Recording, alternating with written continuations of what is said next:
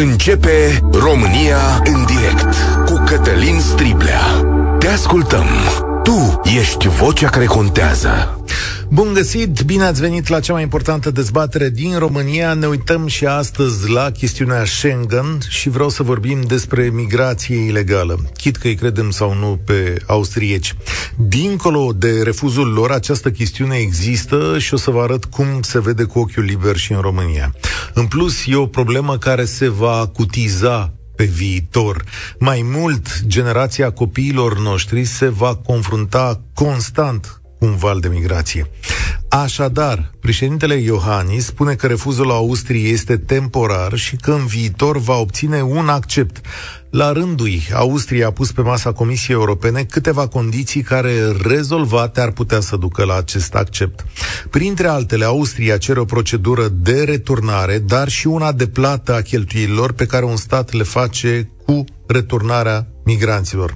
Plus sprijin suplimentar pentru polițiile de frontieră afectate. Aceste frontiere sunt Bulgaria, România, Croația, Grecia, dar cu siguranță și Italia și Spania. Dincolo de asta, mesajul austriac este foarte clar.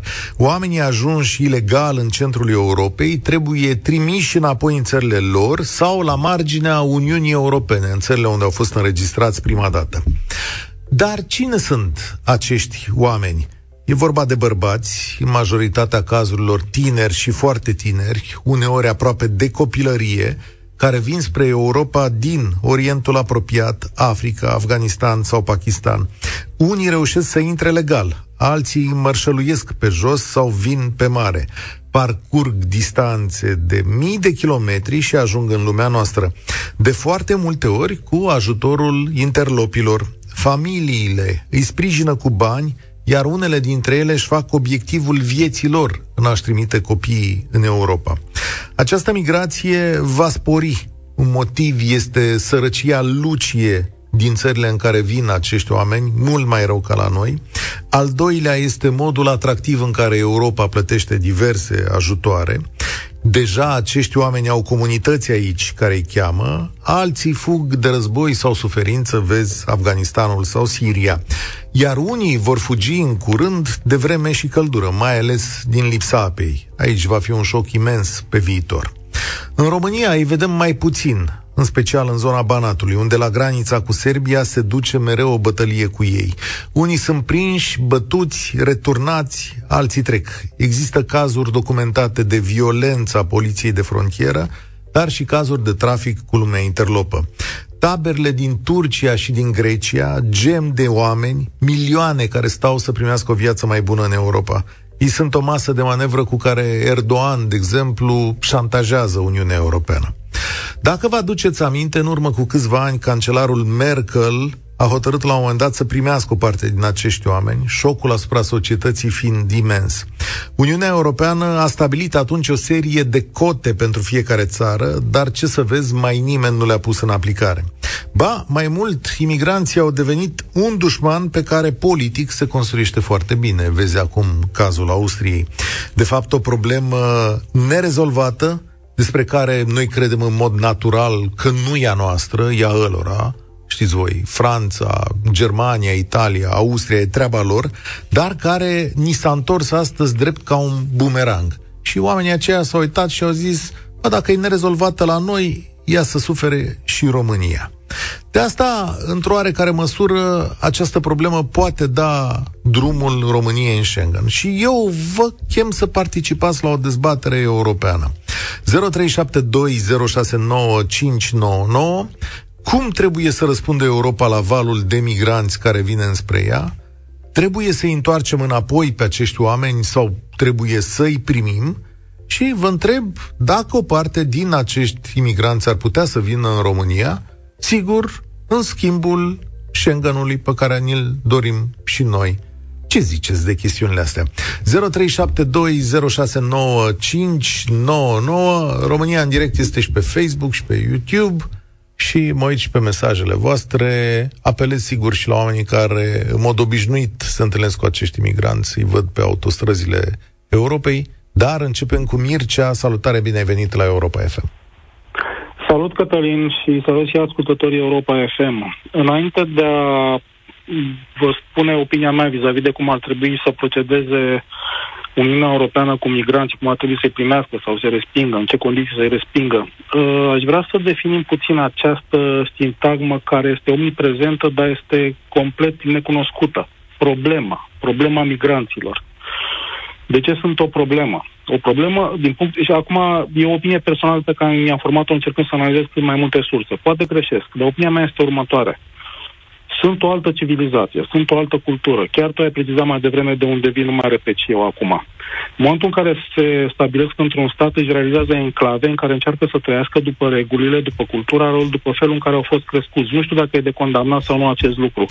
Problema e că aceste enclave pe care și le-au realizat în toate marile orașe europene sunt zone în care statul aproape că nu mai are autoritate. Poliția nu intră de teamă, Uitați-vă în Suedia, criminalitatea în 2022 în Suedia a fost la cel mai înalt nivel din ultimii zeci de ani, datorită implicit și imigranților și datorită enclavelor realizate în Stockholm. Pur și simplu e un refugiu. Ies din aceste enclave, fac ceea ce fac, se întorc acolo, devin de negăsit.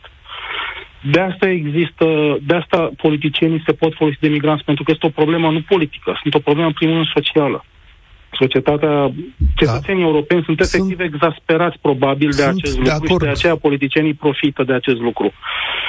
Deci în asta constă, din punctul meu de vedere, problema. Și atunci ce ar fi de făcut? Pentru că totuși Uniunea Europeană e clădită pe niște valori, libertate individuală, democrație, litera legii, care dacă, la care dacă se renunță sau dacă se fac după model, modelul românesc derogări, s-a terminat cu tot acea, toată această adică construcție. Adică răspunsul tău este... Răspunsul meu este, ar fi următorul.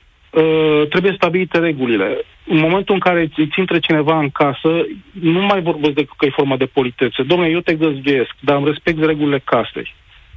Nu vin cu regulile tale, nu încerci să impui regulile tale, nu te organizezi în enclave, nu izolezi o cameră. Cum... Deci trebuie Asta ține și de înțelepciunea... pe care trebuie să le respecte și pe care statele trebuie să le impună cu o forța secundă. statului de drept. Asta ține și de înțelepciunea statelor respective. De exemplu, păi, Germania, Cătălin, de exemplu, Germania a reușit să, să rezolve problema. Adică... Despre ce înțelepciune să vorbim că ceea ce au făcut uh, cetățenii marocani sau imigrații marocani sau poate și de alte etnii sau naționalități Uh, când a câștigat echipa lor acum câteva zile în Bruxelles, se întâmplă aproape zilnic la scară mai mică. Dar astea nu apar în presă, decât atunci când răbuvnesc foarte mult și nu mai pot fi ascunse. Nu apar în presă nu. pentru că nu e politica corect. Nu apar în presa definit. noastră, da. Nu apar în presa nu noastră. Nu apar deci... în presa occidentală foarte intens, crede-mă. Și nu, e, uh, da. nu apar pentru că, repet, nu e politica corect. Și în momentul în care ai stabilit, ai făcut această cenzură, deja am stabilit și care este înțelepciunea.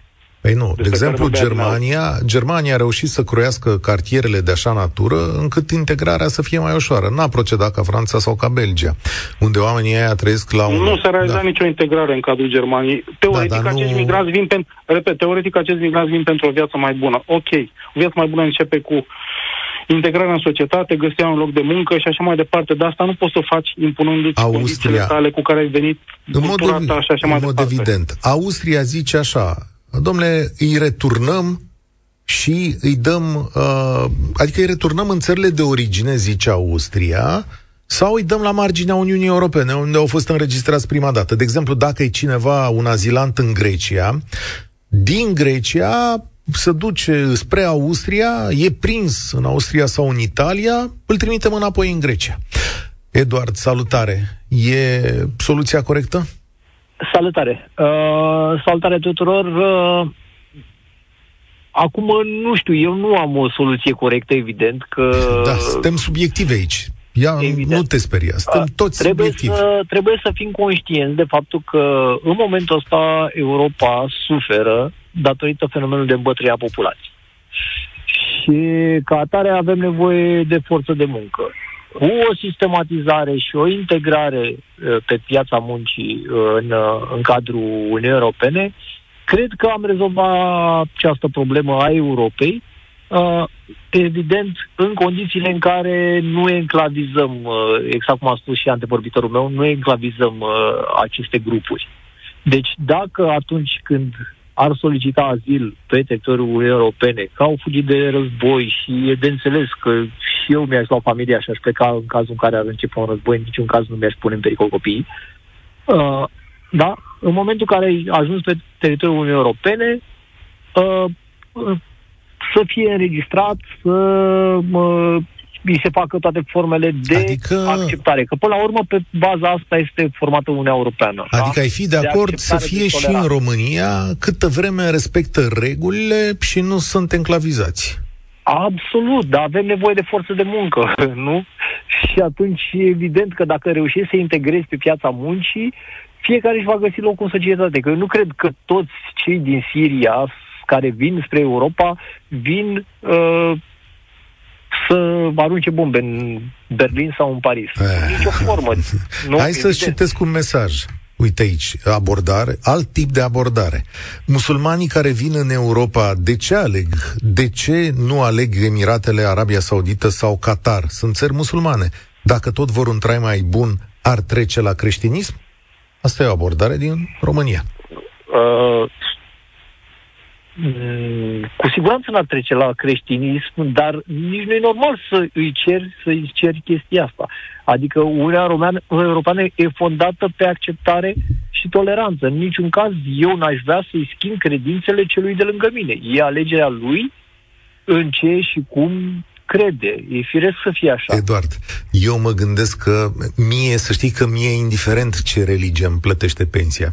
Serios spun. Dacă cetățeanul respectiv e musulman, hindus sau budist, câtă vreme plătește taxele în România, vine să-l pup, că am impresia că... Total de acord. nu o să plătească taxe. Pe de altă parte, înțeleg diferențele culturale și înțeleg ce probleme poate să producă enclavizarea. Uită-te la zilele astea în țările, în Franța sau în Belgia sau, mă rog, unde comunitatea magrebiană și-a dat în petic, hai să nu zic, unii dintre ei în mod păi, evident. După și în cadrul Uniunii Europene, cu țări, din, cu cetățeni din cadrul Uniunii Europene. Uită-te la comunitățile mari de români din Italia, din Spania, care cumva de multe ori sunt enclavizate, nu?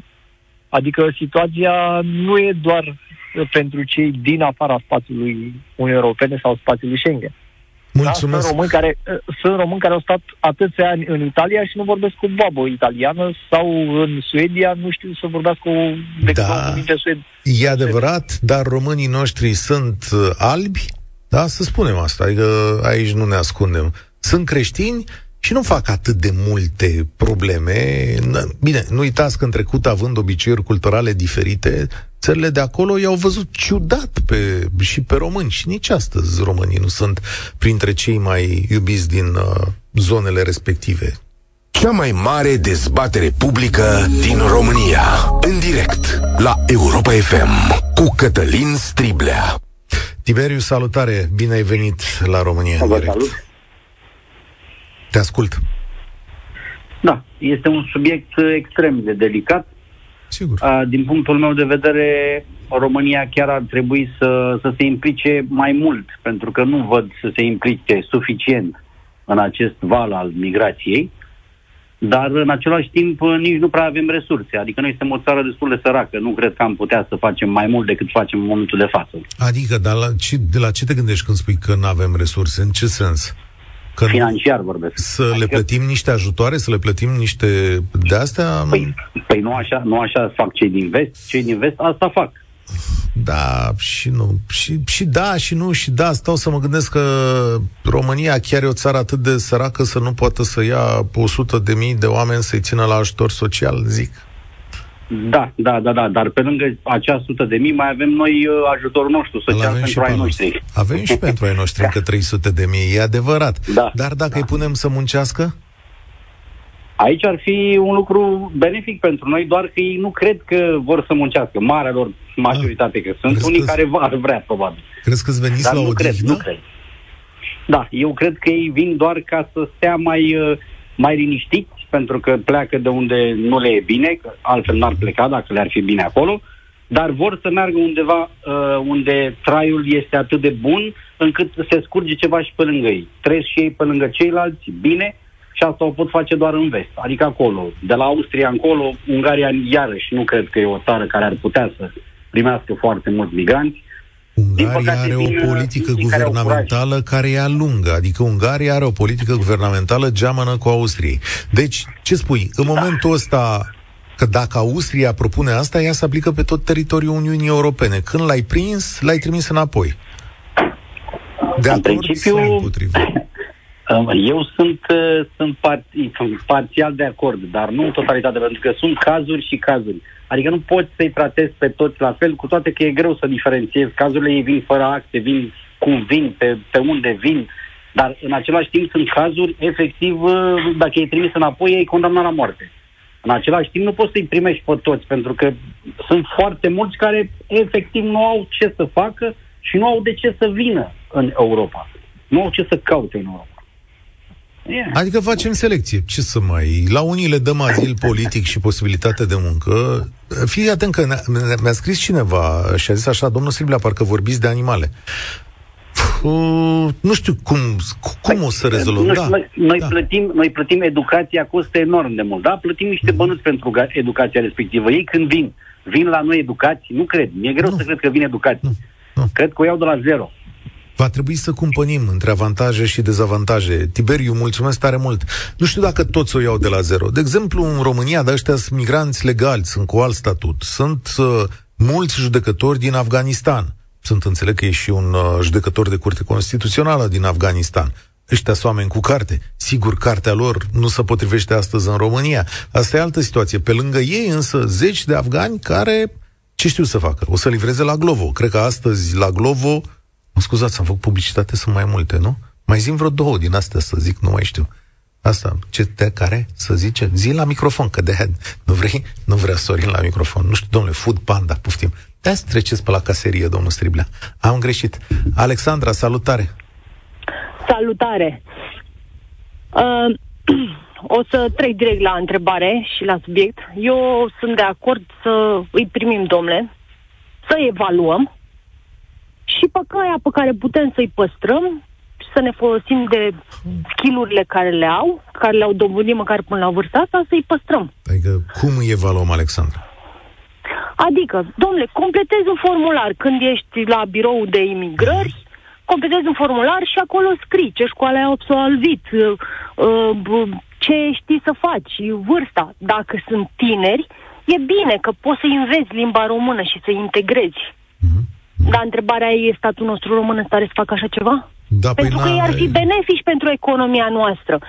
Ne, pe de o parte ne plângem că avem o populație îmbătrânită și peste 10 ani nu o să mai avem din ce să plătim pensii, pe de altă parte, că pleacă, majoritatea forței de muncă pleacă din România și copiii care vin acum din urmă nu vor putea susține generația de crețeilor, că nu sunt suficienți. Ai văzut cum arată și Italia? avem nevoie de, Ai văzut de, cum de arată... forță de muncă. Ai văzut cum arată Italia astăzi?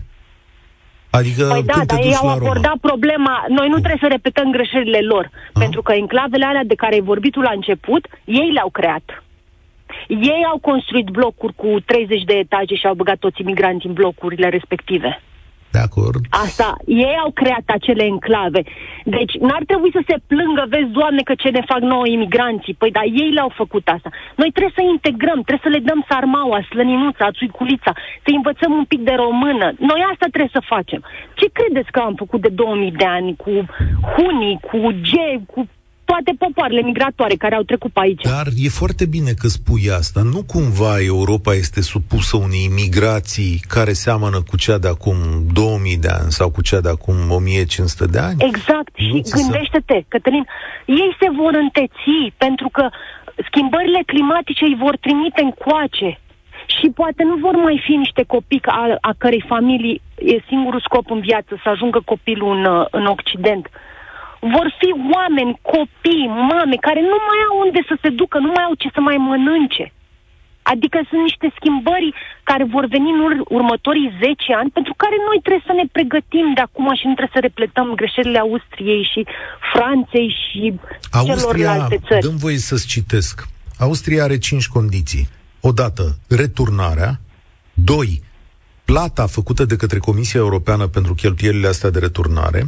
Țările care sunt la graniță, respectiv România, Bulgaria, Grecia, Spania, Italia, trebuie sprijinite suplimentar de Comisia Europeană și simplificarea revocării statutului de protecție pentru cei care au statut de azilant, adică și încalcă legea. Adică domnule a cerut azil, dar face prostii, l-ai împachetat și l-ai trimis, zice... Da, corect. Da, corect. Corect. Okay.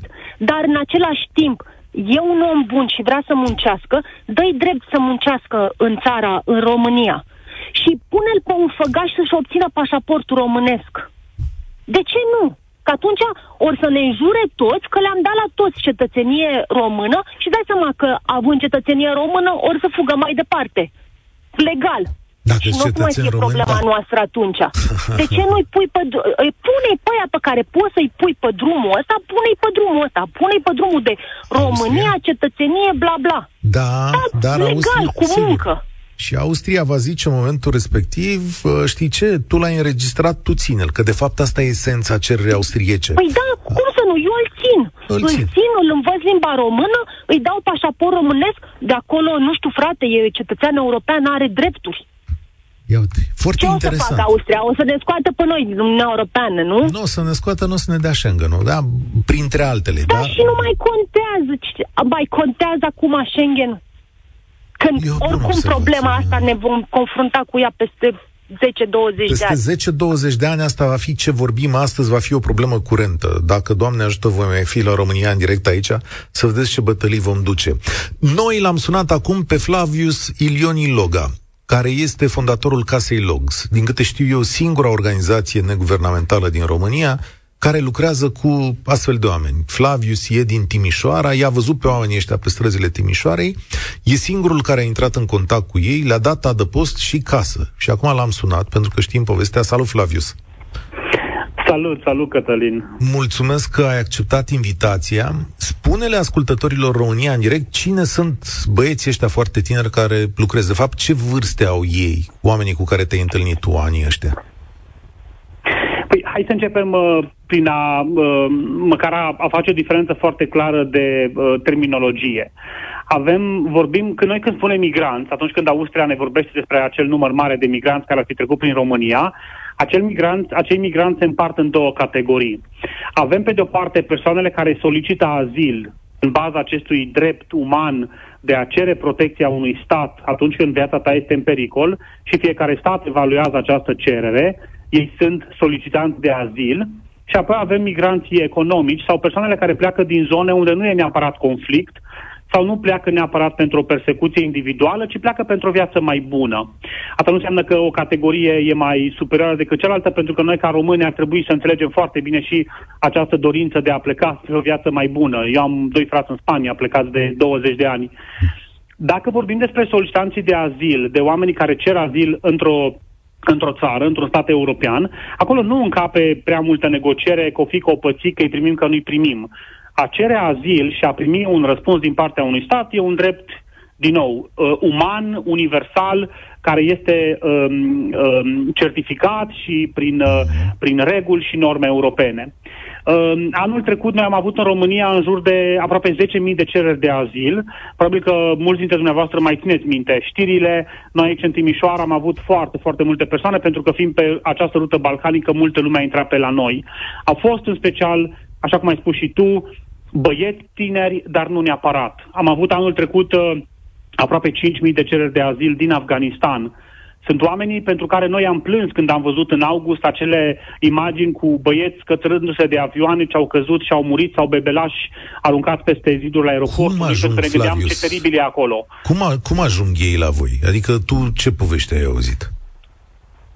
Po- po- povestea este, povestea este, la, este la fel. Sunt oameni care pleacă cumva, pe de o parte, um, de, cea, de fapt, cea mai important, pentru că nu vor să se alăture um, um, um, a, um, talibanilor, hai să spunem așa, da, conservatorilor talibani, în care nu ai de ales. Ori ești cu noi, ori ești împotriva noastră și crime, torturi, lucruri care se întâmplă la ordinea zilei. Poveștile pe care noi le-am întâlnit de oameni care au fugit spre Turcia, apoi spre Grecia, mai departe Macedonia, Serbia și au, au ajuns în România, sunt uh, povești terifiante de oameni care și-au pierdut părinții, de uh, oameni unde ori ești cu noi, ori ești împotriva noastră. Da, mulți dintre ei erau tineri, pentru că tinerii sunt cei care reușesc să facă această călătorie. Fetele nu pleacă pe acest drum și rămân prinse în, această, în, în, în, în aceste zone de conflict, pentru că fiind, o, fiind de obicei țări mai conservatoare, um, e o temă mai mare pentru fete să facă acest drum. Dar asta nu înseamnă că aceleași pericole nu le, uh, e doar pentru un anumit gen. Vor Uh, să tot felul rămână de- în România? Cum, uh, cum gândesc ei? Sau e doar un popas aici? Majoritatea oamenilor se gândesc că România nu, poate, nu este pentru ei o țară de destinație datorită, um, în primul rând, de, cea, mai, cea mai important lucru este rata mică de admisie. Da? Statul român oferă uh, uh, foarte puține, la foarte puține cereri de azil un răspuns pozitiv chiar dacă oamenii au venit, de exemplu, uh, anul trecut din Afganistan, din zone de război, după preluarea talibanilor, a controlului statului, totuși am avut una, două persoane din, uh, din Afganistan care au primit azil din partea statului român, după acele evaluări pe care statul român le face. Și asta cred că este cel mai demotivant Dar... factor. Mai e o chestiune. E și sunt oameni care forțează ilegal frontiera și Austria, când vorbește, la ei se referă. Și tu sigur întâlnești Dar să ne înțelegem, Cătălin, să ne înțelegem, oamenii ăștia nu pot veni legal. Ei nu pot intra legal.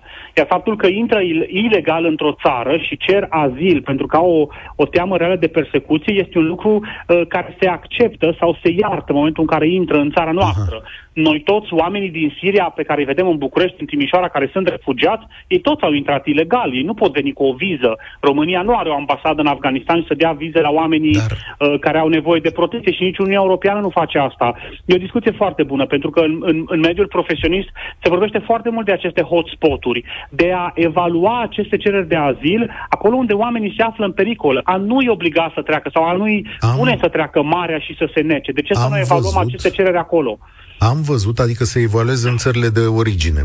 Am văzut... Sau în țări unde ei se află. De obicei în sunt în țările, cele, cele mai mulți refugiați sunt în zonele, în țările vecine zonelor de conflict. Am văzut Flavius, uh, documentat de către ziarul Libertatea, că mulți dintre ei sunt prinși de poliția română de frontieră și bătuți și trimiși înapoi. E o informație cu care te-ai întâlnit, care ți-a apărut în față?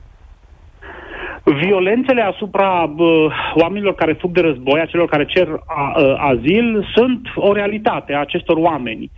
A, a, a păzi uh, frontiera e înțeleasă uh, uneori într-un fel sau alteori într-alt fel. Aceste violențe se întâmplă nu doar la granița cu România, ci și la alte granițe. Uh, adevărul este că în ultimele luni noi uh, am avut un număr foarte mic de persoane care au intrat în România, deci contrar celor spuse de mhm. austrieci, uh, uh, și au ajuns uh, să, să, să ajungă pe stradă. În general, oamenii au fost procesați rapid în centrele de azil, uh, iar interacțiunea noastră directă este minimalistă. Cu siguranță, pericolul și riscul la care acești oameni se expun încercând să caute siguranță este unul teribil. Și să ne amintim că povestea lor e și povestea unor români care încercau să treacă înainte de aderarea noastră în UE sau în timpul comunismului la fel spre, spre, spre siguranță. Mulțumesc tare mult! Flavius Ilioni Loga este fondatorul casei Log, să-i găsiți pe internet și pe Facebook. Poveștile lor sunt uimitoare și ale comunităților de români care au dat o mână de ajutor uh, acestor uh, oameni și sunt uh,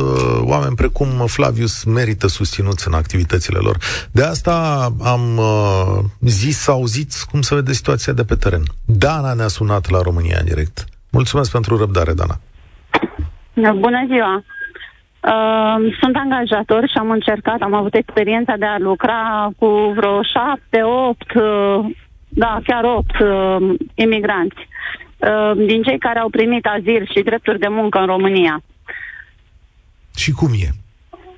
Este foarte greu. Nu se adaptează muncii, nu vor să muncească, nu le place să muncească uh-huh. și, deși mult mai mulți au drepturi de muncă, ei nu vor să muncească. Ei stau sub o umbreluță călduță la statul român, primesc cazare, primesc uh, ce primesc acolo, pe, uh, au altă mentalitate, nu sunt ca noi, deci trebuie să acceptăm din start chestia asta, deși am încercat să integrăm și să muncească și uh, ei vizează numai Occidentul și numai salarii mari. Adică da, un salariu de 500 de euro pentru ei nu este o opțiune. Ce decât interesant. pe termen foarte scurt. Și, și după aia pleacă imediat. Lenea asta de care vorbești sau atitudinea asta culturală, cum o justifică? Bănuiesc că stați de vorbă. Încercăm să comunicăm și încercăm să am încercat un pic și să le explicăm că trebuie să se mobilizeze, să se motiveze pentru că au pentru ce să lupte dacă tot au ajuns la noi în țară. Dar pur și simplu targetul lor, eu cred că ei au canale acum de comunicare ca și noi, WhatsApp, Facebook și așa mai departe, targetul lor este numai Occidentul. Dar ceva mă face că discuția cu domnul de mai devreme a fost foarte constructivă și bună, uh, să cred că în viitor va fi o mare problemă dacă noi ne gândim acum la ajutoarele sociale ale noastre, ale românilor și nu ne convine, mai târziu în viitor, în Uniunea Europeană acești oameni vor trebui susținuți și ei și familiile lor. Să știi că uh, de, e una dintre sociale. Emisiunea asta e făcută înaintea timpurilor în România, dar, atenție, da. asta va fi una dintre marile noastre probleme ca societate. Ori noi ar trebui să găsim niște răspunsuri începând de acum pentru mai târziu, căci Corect, imaginea... Ei Uh, ei asta vor ajutoare sociale, da. ei asta targetează muncă mai puțină sau spre deloc. Uh, sunt și imigranți economici. Uh, aici nu văd uh, foarte tare de ce sunt atât de sprijiniți și li se acordă fel și fel de azil și pentru că ei nu pleacă din calea uh, războiului și, și nu sunt asupriți. Și de sărăcie. De sărăcie uh, pleacă. Mulți sunt, dintre o- sunt oameni care au studiat, uh, sunt oameni cu diplome și cu studii. Nu știu dacă sărăcia este punctul. Ah. Cred că doar mirajul Occidentului. Pentru că dacă vorbim de sărăcie, vorbim de oameni fără studii, corect? Corect. Mulțumesc tare mult, Dana. Am în față o hartă care este o hartă a Frontexului. Știți cum arată Europa pe această hartă? E deci este imperiul nostru european, așa cum arată imperiul ăsta al bunăstării în comparație cu multe alte state, și pe toate zonele de sud și sud-est, Europa este atacată cu săgeți, ca și cum uh, ar fi un război. Asta trebuie să vă închipuiți. O zonă a binelui în care am construit sau n-am construit garduri, depinde să ne hotărâm, da? Și spre care milioane de oameni vin din est și din sud. Milioane de oameni care împing. Nu mai vin călare ca acum 2000 de ani, dar efectul este același. Suntem ca o cetate sub un asediu. Întrebarea este cum facem cum facem noi? Ce răspuns avem noi europenii? Noi suntem europeni. Asta nu e o problemă. După cum ați văzut în ultima săptămână, brusc asta nu mai e o problemă doar a ălora. E și o problemă a noastră. Andrei, salut, cum faci? Alo, auziți? Da, te ascult. Ești pe camion, undeva pe mașină? Exact, exact. Ați, chiar ați spus că vreau să vorbiți cu un șofer de comunitate. Chiar eu da. Ia zi, cum, da, cum se vede? Să vă, spun, să vă spun de la firul ierbii, mai bine spus. Foarte bine a punctat uh, doamna ce a vorbit înaintea mea. Ei nu targetează nici de cum munca sau așa, ei targetează doar ajutorul social și statul degeaba. Începând din Norvegia până în Portugalia, până unde vreți, nu mai sunt degeaba. Și Europa, din punctul meu de vedere doar, comite o enormă greșeală, nu-i pune la muncă. Deci nu trebuie să fii calificat ca să muncești, înțelegem. Dacă luăm Parisul, care probabil, din opinia mea, cred că este cea mai mizerabilă capitală. Da, am văzut și eu schimbări importante la Paris anul ăsta, da. Și oamenii îi țin degeaba, îi țin când degeaba, deci îi targetează ajutoare sociale. A intrat ca o cazare, masă și muncă. Să, să tungi iarba sau să alegi, să alegi gunoi dacă tot mergem pe verde. La 17 ani lucram undeva în străinătate, la ilegal, eu. Și alegeam plastic carton. Dar, Andrei, întrebarea da, este, ai auzit-o pe Dana mai devreme. Dana ți-a spus, a avut oameni la muncă și plătiți nu rău, nu rău, pentru statutul lor și pentru România și oamenii nu au prea o trasă. Au... Plătiți normal, plătiți normal, din punctul meu de vedere. Cum, cum faci să-i convingi că trebuie să și muncească? Cum faci că, să-i convingi că dacă vii aici, trebuie să te integrezi, să muncești? Asta e cea mai grea întrebare. Păi nu știu, probabil uh, metoda Austriei. Nu lucrezi în avion și înapoi din de venit. Chiar dacă suportăm noi costurile. Corect. E, e o observație. Dar, uh, statul degeaba, mie, mie la senzația că statul degeaba nu cred eu că ne va duce la o evoluție, din contra la involuție. Și cu cât vom avea mai mult stând degeaba pe sociale și așa, ne va fi nu din, din rău în mai rău. Eu am văzut ce se întâmplă la Calei, la, la uh-huh la trecerea din, uh, din Franța către Marea Britanie. Deci, jandarmeria joacă ping-pong cu ei, joacă ascunsa cu ei. Da. Deci joacă ascunsă. Ei sunt aici uh, pe partea autostrăzii sunt grupurile de migrați, partea asta sunt, uh, este jandarmeria. Când se duc acolo, se mută partea aia. Și tot așa. Să Sunt oameni când de muncă, am scos eu doi de la mine din camion. Și știu că Nu, uneori, dacă nu vor să muncească. Uneori e și Părerea foarte mea. periculos. Mulțumesc tare mult. Da, e o observație. Au o altă cultură decât noi. Abar n-am dacă pot să integrez până la capăt, abar n-am cum trebuie să procedez, dar știu că devine o problemă pentru fiecare stat din zona asta. Edi, salutare, ești la România în direct, tu să încheie ediția de astăzi. Avem de dat un răspuns pentru viitor. Cum îl vezi? Bună ziua, dumneavoastră și ascultătorilor Europa FM. Uh, Din punctul meu de vedere, totul pleacă de la o interpretare greșită, și anume că noi putem să integrăm, să integrăm pe acest, acești oameni. Uh, Este părerea mea personală, dar eu sunt ferm convins că acești oameni nu se pot integra în societatea noastră, în societatea europeană. Au cu totul altă cultură și drept dovadă pentru acest lucru este ce se întâmplă în țările care uh, au primit mulți imigranți. Și asta se întâmplă în Franța, în Suedia, în țările din Nord. Adică, uh, nu știu dacă vă amintiți, când a fost acel mare val de migrație, uh, în într-o țară din 2014-2015, da, da? în, exact.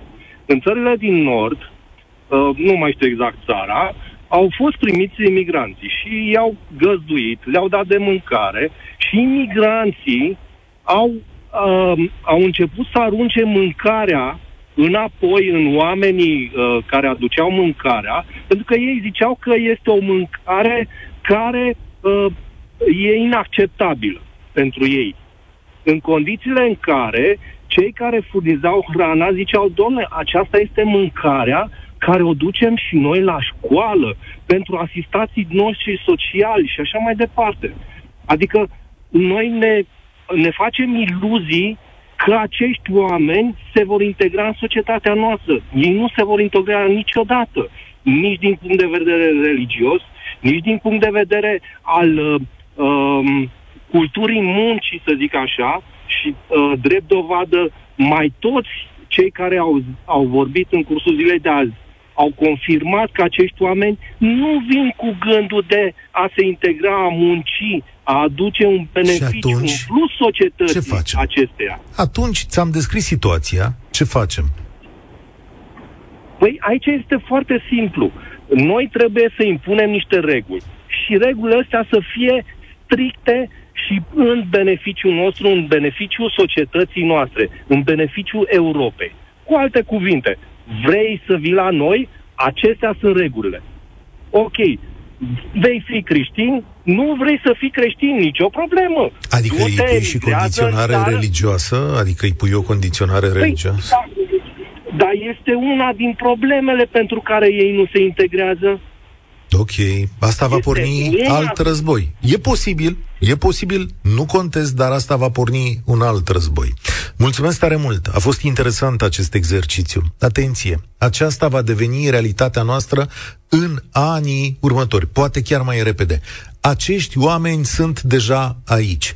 Prezența lor a oprit și România pe drumul spre Schengen. În alte state creează probleme mult mai mari. Suntem datori ca societăți să găsim un răspuns.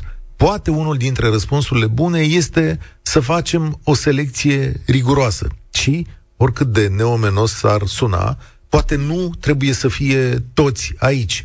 Până la urmă, mișcările globale între granițe fixe nu sunt cel mai la îndemână lucru sau nu sunt cel mai natural lucru în lumea de astăzi. Va trebui să decidem cum se poate face această selecție. În orice caz, bătălia asta este de-abia la începutul ei. România în direct se încheie aici. Eu sunt Cătălin Striblea. Spor la treabă. Participă și tu. România în direct, de luni până vineri, de la ora 13 și 15.